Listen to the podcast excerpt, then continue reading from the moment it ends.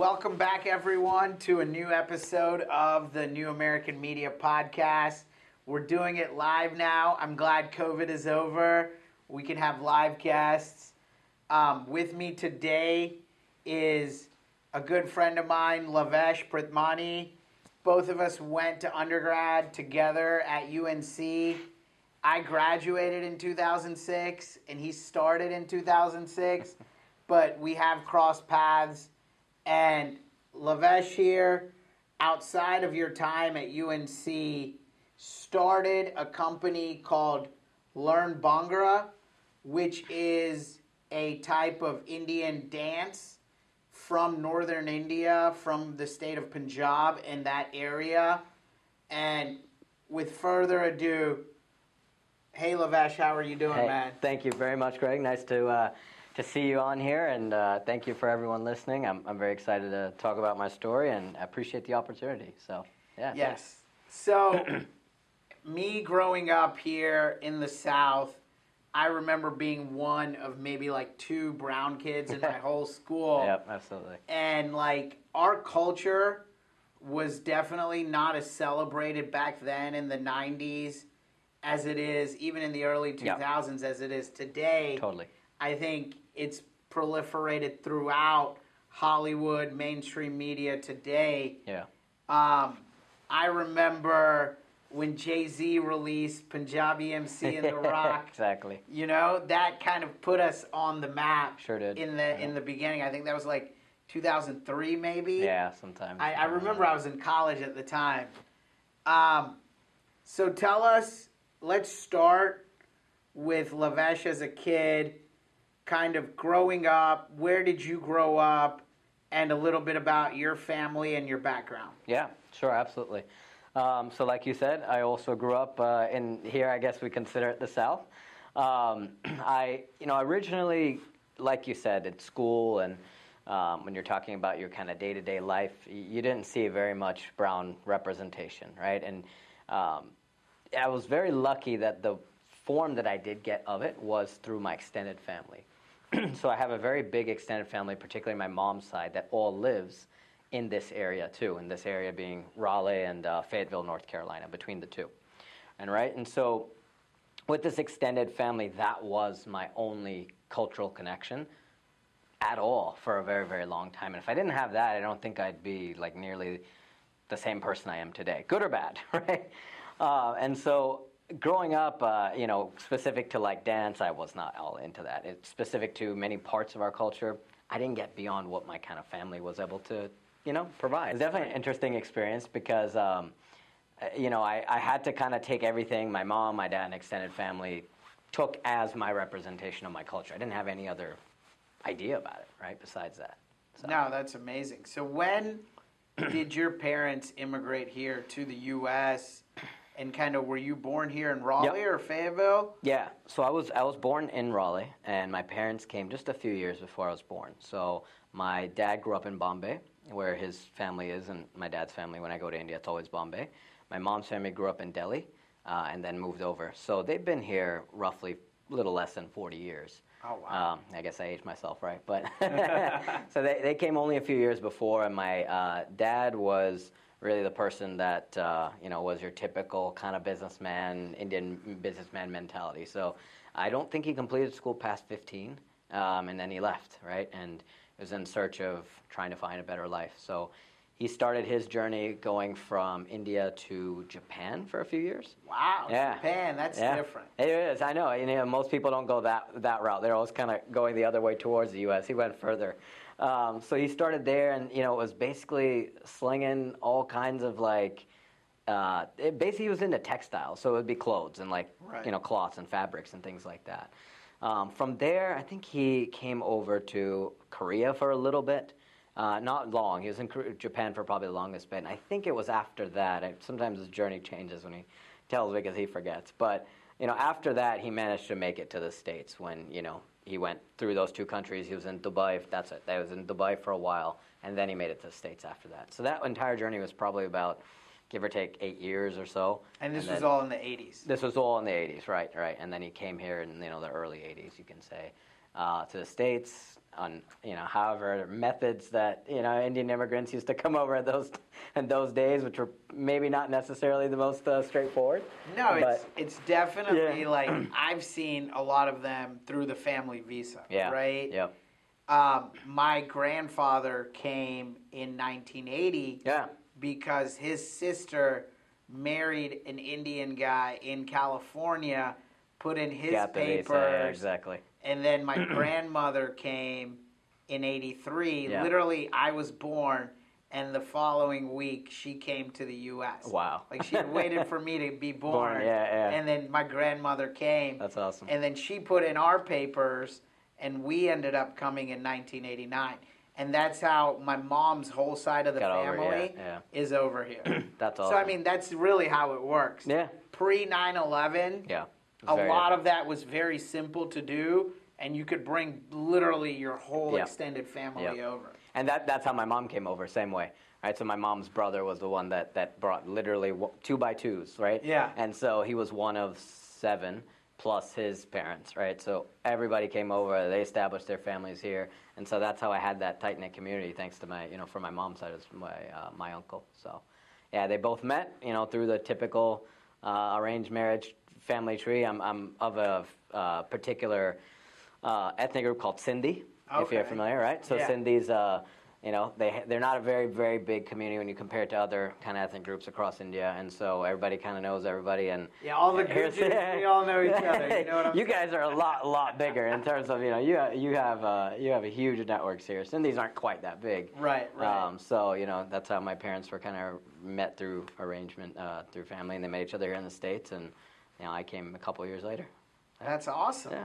So, growing up here in Raleigh, um, I saw you went to magnet school like a lot of the smart Indian kids. Yeah, yeah.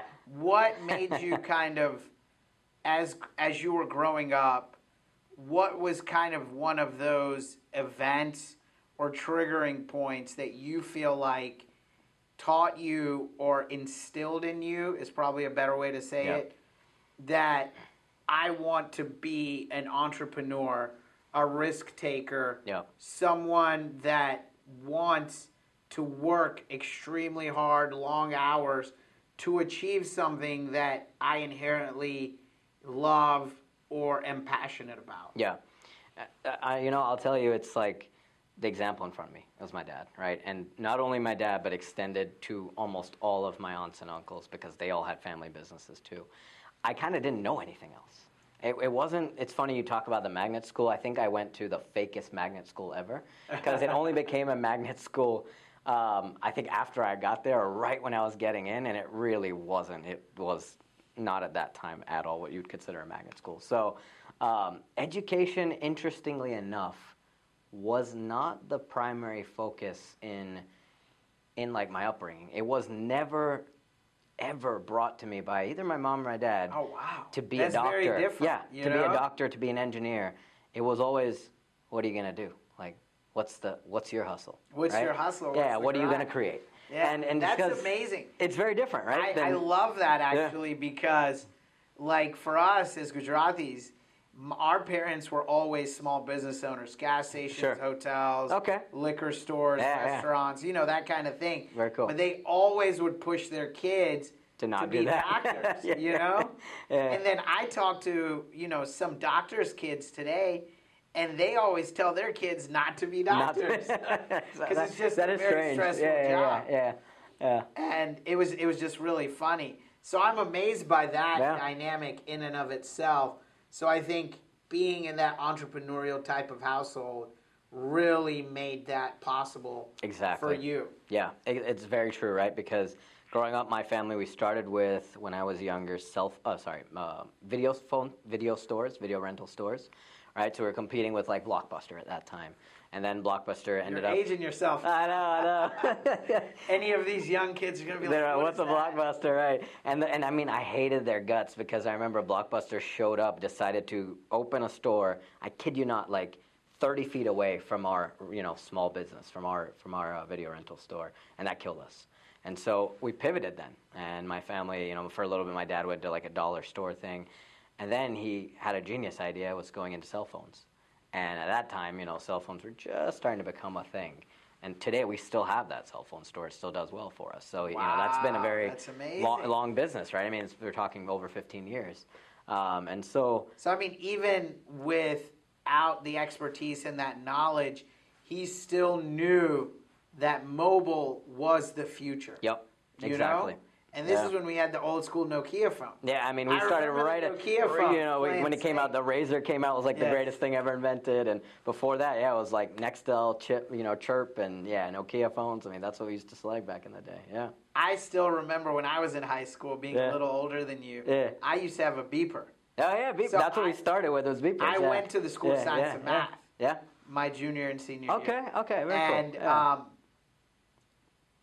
we didn't have phones, so you had a phone all the way at the end of the hall, like a Ah, payphone. Yeah. Yeah. You had to uh, take it, and there would always be a line yeah. to use the phone. So the only way my parents could contact me was they would To have to send me a beep, Yeah, yeah, and then and then I me. would go Yeah. to there and call them. Such an inefficient technology, right? but it, but we sold so many beepers back in the day. That's how we started with Yeah. beep- beepers and I have. basic phones. I, I don't Yeah. have it anymore, but I had a clear UNC blue Oh yeah. beeper. Nice, nice. And I've been a. Carolina fan since I was in you know young age. Okay, okay. I actually grew up. I hate to say this. I grew up as a state fan. Um, I'm so sorry. even though I went at to least Chapel you went Hill. to UNC. I know, I know. You know, I've never heard it that way around. yeah, were it's you uh, pretty rare. Were you a state fan while you were at UNC as well? I, I was. I was hardcore because I grew up with my cousins who were elder than me. You know, taking me to state games. Uh huh. And so I was very fortunate to have that. You know, some cousins who cared about me and wanted to take me to those. So when I got to UNC, it was like behind enemy lines kind of a thing. Like that's what I, and I I stayed at Teague dorm, which is right outside Kenan. Oh, so I would, know exactly yeah, where that is. So I would literally like walk out with my, you know, if Miami was playing, I'd, I'd wear some orange or whatever. I was like the worst fan ever. So man. that is the first. You guys have heard it here there first. There it is. An actual UNC alum that is a state fan. I know. So I don't know if you heard Jacoby Brissett, who was the Yeah. quarterback State, at yeah. NC State. Yep. He is a UNC basketball fan. Really Yes. So he was Man. recently on a podcast, interesting. and I saw it on my Twitter feed. Yeah. And um, he is a huge UNC fan, and he That's came nuts. out as that.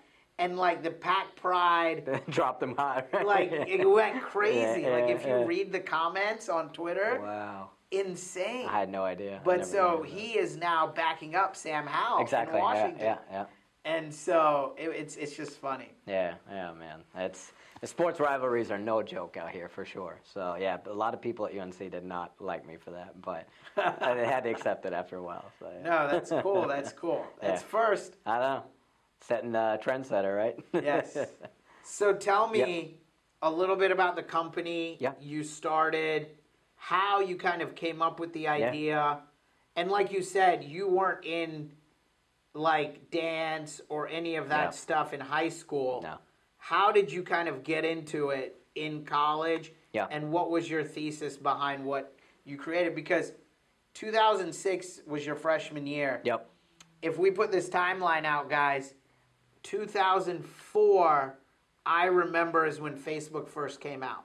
It was only allowed at the top 50 schools. Yep. So again, I had Yep. buddies at like Harvard, Yeah. Duke, Princeton, UNC, UVA, and like Cal that had it, UCLA. But outside of that, NC State did not have it for at least a year. really? Not until like 2005 Wow. did State and some of the other schools get it, right? Yeah. Because you had to use your UNC You had to get an email email address Yes, yeah, I remember. to log Yeah. into Facebook. Yeah. So, very early days of social. I remember having Friendster. I remember having Xanga and some of those early adopter apps Yep. prior to Facebook. So, you're creating something now that's very social, video based, Yep. and infancy of YouTube. Yep. Exactly. YouTube is like 2004 as well, or three? Around the same time. Yeah. around the same Yep, time. yep, mhm. And no one really adopted YouTube probably till 8, 9, 10 Yep. when you're able to get faster internet speeds outside of a college dorm. Yeah. Right? Yep. Because I remember I would lug around a huge Ethernet cord that was like 20 feet long Just to in get my your connectivity. bag. Yeah, yeah. Because anywhere you went, you had to connect it to your laptop. That's so true. And you had to connect it to an Ethernet port in the library, Yep, yep. in the dorms, everywhere, right? Very true. So, Yeah, yeah. It's it's funny you say that because uh, it was definitely a very like interesting journey that I never expected would have happened. Like you said, I didn't grow up with liking dance whatsoever, and you know, uh, for those who don't know, uh, Bhangra is a dance of uh, celebration and joy. It originally started from farmers of this region that you mentioned, Punjab, and so once a year they would have this harvest festival. Right, and they would take some illicit substances and they would dance. That's how they. That's where Bhangra was from. Right, it actually came from a celebration of this harvest festival and uh, and just enjoying and letting out, letting loose, right, through through all of that hard work that these farmers would put in. And so that dance has now become, uh, for those of you who may not be familiar with um, South Asian culture, it's basically become the way that we celebrate any event, right? You have Yeah. Bhangra music at weddings, at birthday parties. I mean, heck, after work if you're just with the boys and you want to throw on some beats, right? Yeah. Um, and so it, we found that it was growing up in our culture, and I'm sure you probably had a similar experience of it with maybe not as much Bhangra music, maybe more Bollywood or whatever, right? But uh, you know, through our parties and stuff, you're exposed to it. But I was like, I'd say very typical boy doesn't dance mentality, and I'd run away whenever you know somebody tried to put me on the dance floor. Like I was anti on the dance floor. Um, what what actually clicked was I think in high school I was fortunate to find a little bit more of this Indian community outside of my family. So I started to meet some friends. There wasn't a big community, but there was a community, right? Right. Of kids that went to, like you said, these magnet high schools. There was another one that was very close by. That's from this area that had a lot of Indians. Uh, mine had almost none. Um, but you know, I started to meet some friends there. And once you get together, you start to realize, hey, like, and most of my friends were Punjabi at that time.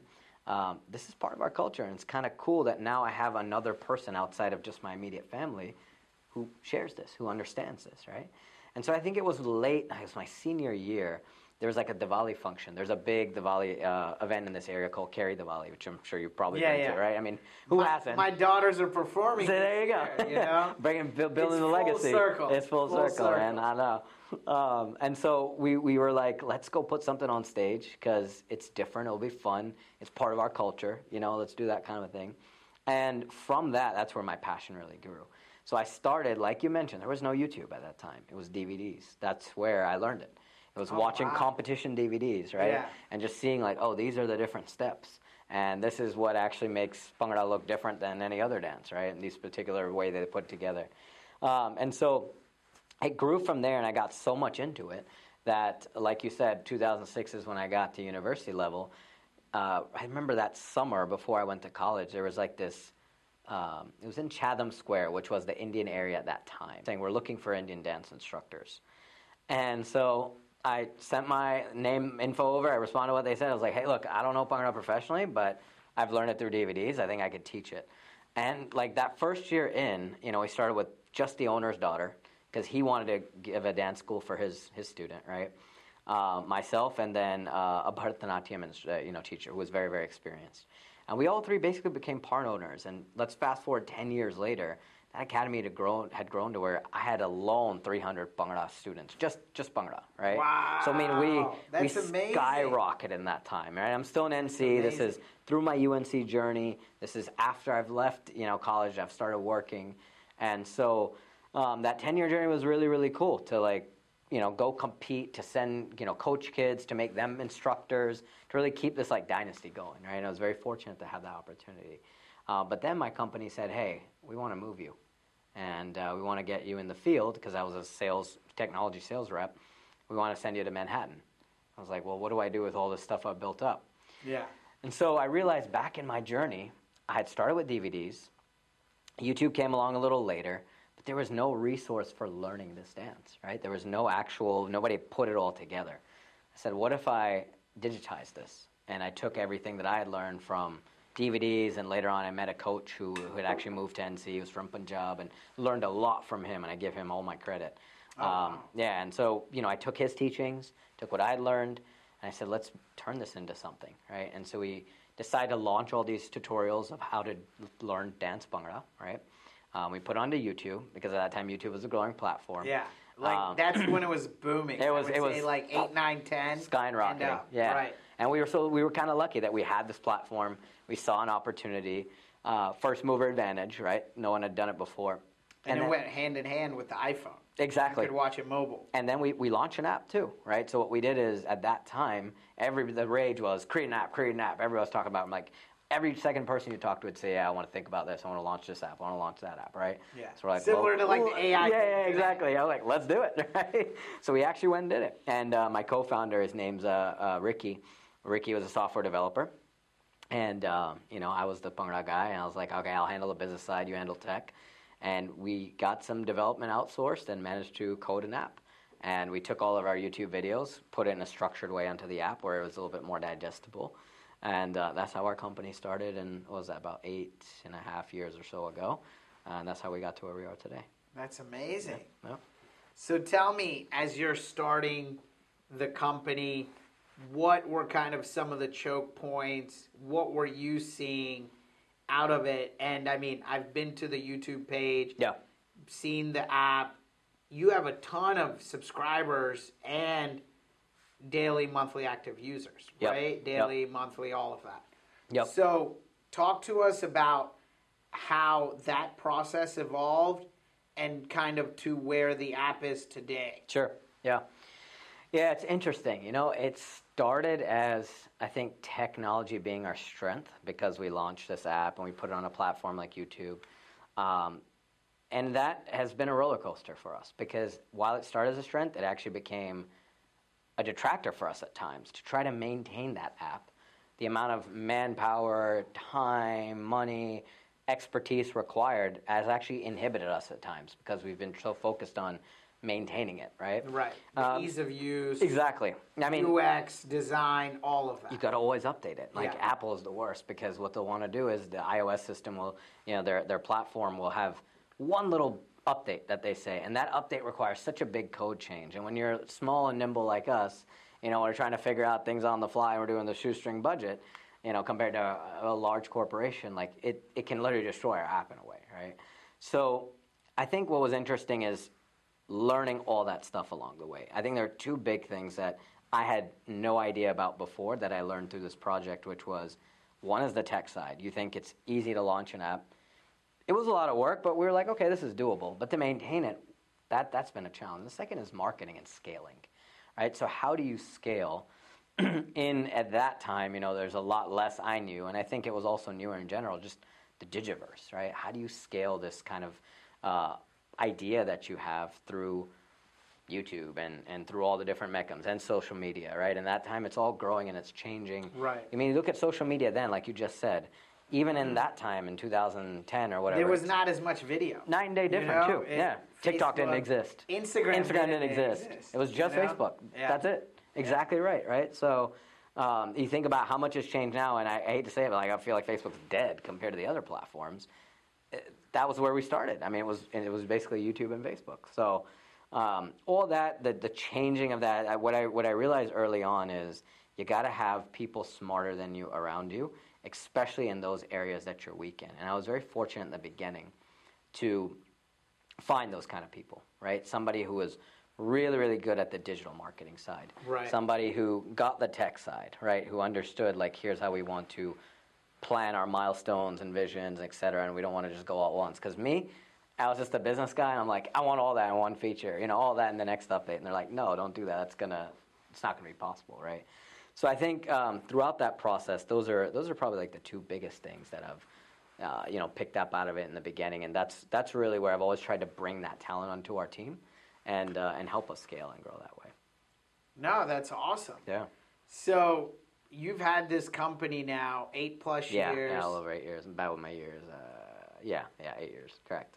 what kind of do you see as the next iteration and um, what are you seeing for its future growth potential and Yeah. those kinds of things There's two routes, right? So the first thing is when we look at our app, I think it did really well for us in the beginning. It also set us up when COVID hit to be again one of the kind of unique players in the market because we already started digital before there was this whole drive to go fully digital because of COVID, Right. right? So you look at a lot of other dance schools, instructors, teachers, they all were kind of back to that academy setting that I had before that I was talking about. When COVID hit, gone, completely gone. Yeah, no face to face interaction. So they had to all go digital, and they had to basically do it through one mechanism, which was Zoom, right? Uh, and so we were kind of lucky that we already had this distributed platform through YouTube, through our app, right, through a website. And so we, we really took off during, during that COVID time. It really, really helped us. Fast forward, and what we've kind of learned is, you know, it definitely went down significantly after that because people wanted the face to face interaction again. Correct. Right? Uh, and fast forward after that, I think the app kind of took a little bit of a hit. And the maintenance of the app and the continual just, you know, needing to find new features and update and offer that value, I think it was fine for COVID, but after COVID, people expected more too. Right? As just as you go along, I think with platforms, they always expect updates and things like that. Correct. So what we looked at is we said, let's reevaluate. This app is really, really hard to develop by itself. But what if we focus more on our website and then come back to the app? So make kind of the web the hub because we always were doing a native app, and then kind of put a skin layer and create the app off of what we build off the website. The reason we did that is we had new and more and more new instructors coming to our platform. So one of the things that we do is we certify instructors in teaching Bhangra, right? And we have about roughly 20 around the world. And so what happens is we have more and more people interested in that, especially after COVID, because they want to start teaching, getting back to face to face. Right, right. Let's create a CRM for them. Let's create a platform for them to actually teach their face to face classes now, rather than focusing only on the app, because a lot of places don't use apps and digital mechanisms and stuff like that, right? So we put a lot of investment into our website, and that's what we're doing now. And based off of that, I'd say in the next six months or so, think we'll look to reinvest back into the app and then use that website that we've built for instructors to then kind of be the UI for, for you know what's on what's on the app. So that's one route, right? It's actually interesting that we're. I wish we would have started heavier on web first. If I had one regret, it's that we went too fast to app, and mobile. and and yeah, we should have went str- first to web, and then we should have tweaked and built our mobile off of that rather than building everything on mobile and then taking this long journey to get to web and then coming back to app. I think it's just something we learned along the way, right? And the second thing is, go ahead. Don't you think though, like a lot more people use mobile today They do. than actual web? They do. I, they, they certainly do. But Like I don't think I've ever opened a website? Yeah, yeah. on on uh, my laptop, right? It's certainly true, right? But web also means there's a mobile web view too, right? So you think about when you look at a website, right, specifically, the platform of trying to create it natively for what we do on an app is just so cumbersome for just the functions of what we have, right? right. And YouTube you're teaching and it's all video. Exactly, right? And then so think about what we do. Who wants to watch a video on a small screen like that? What they end up doing is most people end up putting it onto their TV. Or they have, you know, like A a, a, lap, or a, tablet or laptop. something, right? And they're dancing off of that. So that's where I think our mistake was. If we would have built it to web and then scaled it to these different platforms, Mm-hmm. it would have been better than us going straight to the mobile platform, trying to build it native there, right, and then coming back. That's that's our unique case is that we need that big screen, and that doesn't get us what we need on a mobile platform, right? Um, and so, yeah, it's interesting because at that time, everybody, like you said, I mean, I don't open Facebook except for the app on my phone, right? Yeah. I mean, a lot of these things you, you do use it for your Instagram. TikTok, the same way. Yeah. I didn't even know TikTok had a website. Yeah, exactly, right? It's so true. Um, and so eh, we thought the same way. We kind of went with a trend, but we don't think we, in the beginning, realized what we could have done a little better there. Um, I think the second thing, though, we have a huge opportunity. We've, uh, you know, we've been exploring it is the fitness side. Um, people look at uh, Bhangra as um, a, a cultural dance, but b a very, very good workout. Yeah. And no, I was. That was my next question. How are you monetizing it? you Yeah, know? it's we've actually created so it's with our certified instructors. We've created two types. We have one that teach it as a dance, so we've set it in kind of an academic setting, where you know if you want to learn the dance, here's uh, X Y Z steps of how you would structure your teaching. And the other side is basically content for fitness instructors. So here's your class syllabus. Here's the steps you do. Here's the routine. Here's the burn that they're going to get, right? And here's the muscle groups that they focus on. And so with those two different things, that's how we've started to monetize the fitness side. It really, really was again blown up during COVID, right? Uh, but one of the things that we found is it's a whole nother company within itself because it's so different than the dance side. Right. Right. If you look at uh, Zumba, that's the best comparable of kind of a, uh, a you know dance fitness company that's obviously blown up and made it globally, and everybody knows what Zumba is, household name, right? That's the business model, and that's different than what we started with. So I think we, for us to do it successfully, we have to launch a whole separate arm company, so to speak, that is just focused on that fitness side, right? To be able to really maximize it.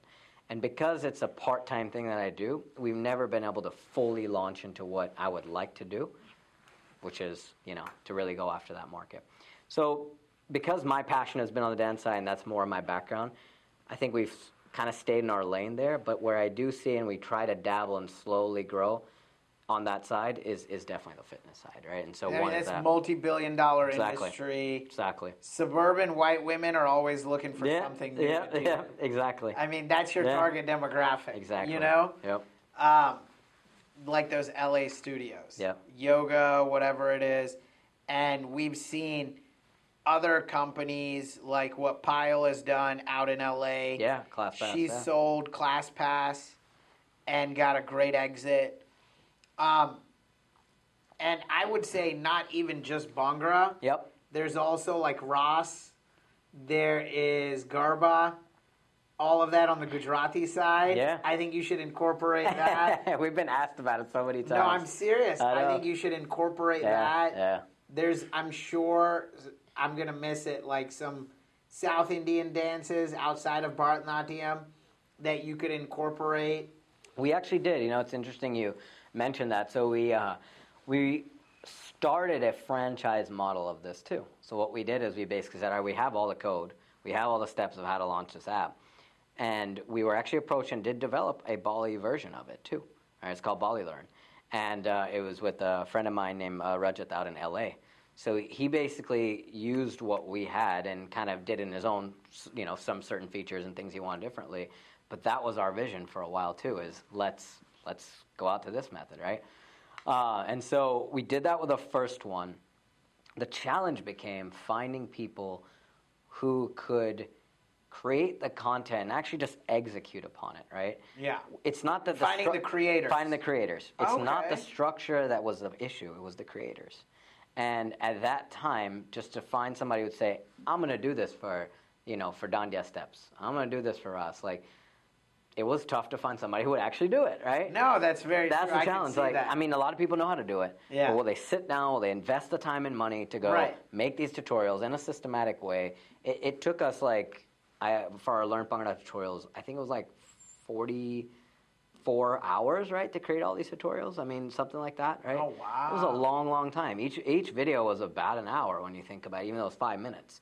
But when you're creating it, and making sure all the camera angles are set up, we did it over the course of two weekends. So we basically did like 12, 12, 12, 12 hour days. That's amazing. And, And, it's a lot of work. this right? is what I always tell Yeah. people is the resourcefulness. This is all while he, this man has a full time job. Yeah, I didn't think that Lenovo. weekend. You know, Exactly. that's Exactly. insane. Yeah, it was uh, it was it was tough, and I'm thankful we had a great team of people that felt passionate about this idea and you know wanted to do it too. But it, it takes a village, right? And that's why that's the struggle we had with that franchise idea. I mean, I wish, man, I wish Greg we could have done it. Uh, I wish more people would have stepped forward at that time, right? Because um, it was it was great. Like it would have definitely worked. But we did it with Bollywood, which was good. And that's the biggest dance of all. Could we have done it with Bharatanatyam? Could we have done it, you know, with uh, you know Garba Ras? I, I wish I wish we did, but at that time there just weren't the content creators for it. So What um, have you ever thought of going the venture route, bringing in venture money, Yep. putting that type of thing together? And do you ever envision yourself a hundred percent in the business, leaving your job? yeah, Which what I tell people is when you have a job, you're a slave to the paycheck. yes, absolutely. You know, yeah, you become a slave to the paycheck, and it's very difficult yeah, to leave that comfortability, That's especially when you're making yeah, 150, 200, 250, 300, 400,000 a year. yeah. Right? Yep. Which some of these software sales jobs, tech Yeah. jobs, Oh, yeah. finance jobs, you can't. Yeah, exactly. And it's it's interesting because I, I've thought long and hard about it, right? And I came to terms with my decision. The answer is honestly no. I decided not to pursue it, and I'll tell you why. Um, at that time, you know, when, when we were first kind of starting, the first like four or five years in, uh, you know, there were multiple people who said, "Hey, look, I'll, I'll cut you a check," or "I think you should," and I hear some people I'd introduce you to. But the number one thing that I thought about was, if I do that, I got to be 100% in this. I cannot straddle the line, right, of having a corporate sales tech career and having investors to answer to when I'm not doing it full time. It just, it, I don't think it'll be successful. And that's also the feedback they got from most people, right? Investors like, well, are you doing this full time? Yeah. No. Right. So okay, now now I weigh should I do it full time? Like you said. And number one is you have the comfort of a paycheck for sure, right? Number two, I look at it and say this is something I'm very passionate about. But when I'm forced to say I have to create a choreo, I have to teach this class, I have to do it, right? My best work didn't come out as much as when it was I wanted to do it. I realize that, right? When I when I had a lot of different uh, things going on at once with Bhangra. And, um, you know, it would be, I've got to pump out this choreo, I've got to make this video. It was like I was doing it, it felt like a factory, right? I just had to pump the stuff out. Right. But when it was like, hey, I got this cool workshop coming up that's really new and I'm going to Istanbul to go teach it, right? I was so excited and happy to do that. I realized that my passion is more when I'm doing this fully creativity and almost takes away from the pressure of my full time job to have this creative outlet. So I said, if I make this my full time, I think it's going to not make me produce my best work because I'm going to be forced to create this stuff rather than enjoying and creating it, right? Uh, to, to turn that paycheck, right? The, the third thing I had, you know, this is kind of interesting, people don't realize too, is it's like, an, it's like a sport. My body will not be able to do the same thing in Bhangra when I'm 40 that I could when I'm 20. Right. And so when I thought about the longevity of it too, because like you said, social media, when I, when I started was big, now it's every aspect of your life, right? You have to be on social media. My face still has to be tied to this brand as much as I want to diversify, and I really do. You know, I have to be tied to it because I'm the one who started all of it. All my videos are there, right? People hire not just for the brand, they hire for me because they Right, saw I've exactly. taught, right? And so I'm thinking as I get older and older, I don't have that same explosiveness. It's just what happens as we age, right? So will it make sense for me to go fully into this business, right? Fully into that when I know my body's not going to be able to keep up the same way that a kid right out of college is, right? Or, or in college. So it was kind of a combination of those things that made me say, you know what? I'm happier doing it the way I am right now rather than doing 100% full time. And I'm lucky that I have the stability, and that allows me to use this as a creative outlet and create my best work for it. Right. And um, you know, sure, could I have made more? Could I make more off of it? There's no doubt. If I'm doing 100%, there's no doubt I could. Uh, but on the flip side, I've, there's a lot of other unique things that I've gotten to do, you know, with this with this journey that uh, I'm happy with. I'm going to leave you here. We normally ask this question. Sure. What is one thing you would tell today's kids, like someone like my oldest daughter who's 10 years old, Yeah. or a kid, freshman in high school, 10, 14, 15 years old? Yeah. If they have their dreams of entrepreneurship that they would like to proceed in, Yeah. you know, or start a business. Absolutely. Look, I think the, the biggest thing that I've learned in my my career has been surround yourself with people that are smarter than you. That's that's the number one thing I've learned because when I started this project, I didn't know crap about tech. I didn't know anything about a website, know anything about developing an app. I didn't know anything about, you know, any aspect of digital marketing or what a CRM was or any of that stuff, right? Right. I mean, you have a, maybe a very general idea, but you don't know how any of that stuff works. Right. And through that journey of surrounding myself with people, I start, I, you know, I was able to learn it, and I was able to see people who are experts in that field. Here's how they run it, and then you watch them, and then no matter what you end up doing, whether it's the same idea that you had that you wanted to build, or even if it's like myself, where you have another job and you're trying to build your idea, even within that job that you have, your skill set expands tremendously. By knowing all this stuff, it's made me so much better at Lenovo and what I do. And you know, as a, as a manager, and the skills that I'm able to uh, help my team with, all of those strategic skills have come from what I've learned from other people. And this project, this Learn Bhangra, has kind of been, as much as it's been a business, it's also been my school. my school, Right. right, and, and learning all this stuff. So you know, find yourself a mentor, find yourself mentors, right? Find yourself whatever project you're looking to do. I mean, pay the money, hire them, you know, whoever it is, give them equity. Like it's get that knowledge and you know build that right team, and that's far more important than you trying to take the money in the beginning. That that's the biggest thing I've learned along the way. No, that's awesome. Yeah. Great advice. Yeah. Guys, check it out. Yeah, exactly. Thank you. Thank you. coming on the I pod. appreciate it. I yeah. appreciate it. Likewise. Thanks for having me. Yeah, I hope you guys enjoy. And uh, hey, just so you know, uh, we're we are uh, launching more and more tutorials on our website too. Go ahead and put throw in the yeah, plug. yeah, you guys should. So check it out, learnbhangra.com, www.learnbhangra.com. And uh, not only do we have a lot more global classes opening up here in the next couple of months, uh, but we've also launched more and more tutorials. So if you want to learn like a choreography to your favorite song, uh, a lot of the more popular Punjabi songs out there, sometimes we even go non-Punjabi with it too.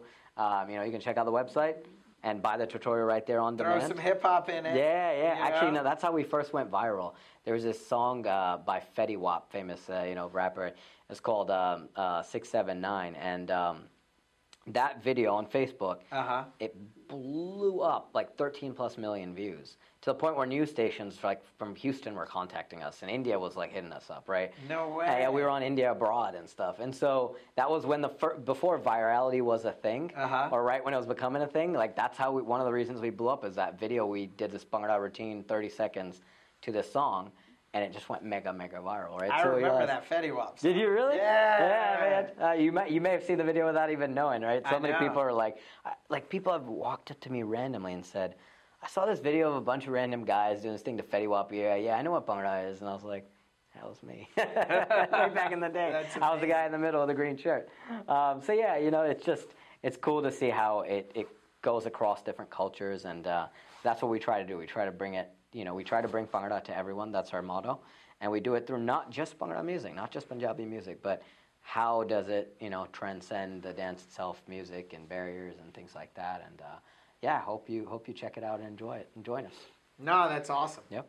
Thanks, Cool. man. Thank you again. Appreciate you all the great work. Absolutely. Thank you, everyone.